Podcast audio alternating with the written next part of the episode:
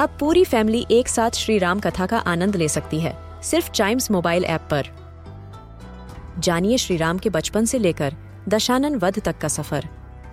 सरल रामायण, घर के सभी सदस्यों के लिए। आज ही डाउनलोड करें चाइम्स मोबाइल ऐप एप्पल या गूगल प्ले स्टोर से। हम बच्चों के बहुत सारे सवाल। क्या है उनके जवाब? कभी सोचा है?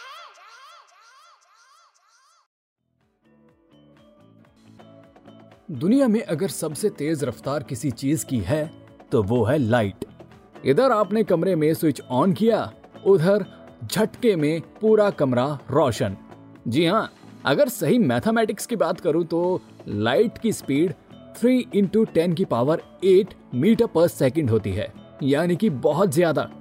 लेकिन कभी आपने सोचा है कि अगर आप लाइट की स्पीड से ज़्यादा तेज ट्रैवल कर सको तो क्या होगा? तो आइए कभी सोचा है कि आज के एपिसोड में इसी बारे में जानते हैं?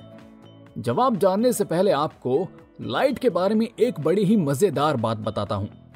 ये तो आपको पता होगा कि सूरज से निकली रोशनी के चलते ही हम दिन में देख पाते हैं। लेकिन क्या आपको पता है कि सूरज से निकली रोशनी 8.3 मिनट में हमारे पास तक पहुँच पाती है?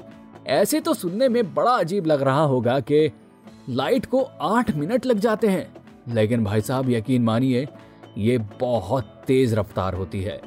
अब जब रफ्तार की बात आ ही गई है तो आ जाते हैं अपने सवाल पर कि अगर हम लाइट से ज़्यादा तेज ट्रेवल कर पाए तो क्या होगा? तो यकीन मानिए, कमाल हो जाएगा। जी हाँ अगर आप लाइट की स्पीड से ज़्यादा रफ्तार पर ट्रेवल कर पाते हैं तो आप महसूस करेंगे कि आपके आसपास की सारी चीज़ें स्लो मोशन में काम कर रही हैं। जी हाँ आपको हर चीज़ धीमी होती नज़र आएगी और हर एक मूवमेंट बहुत स्लो लगेगी।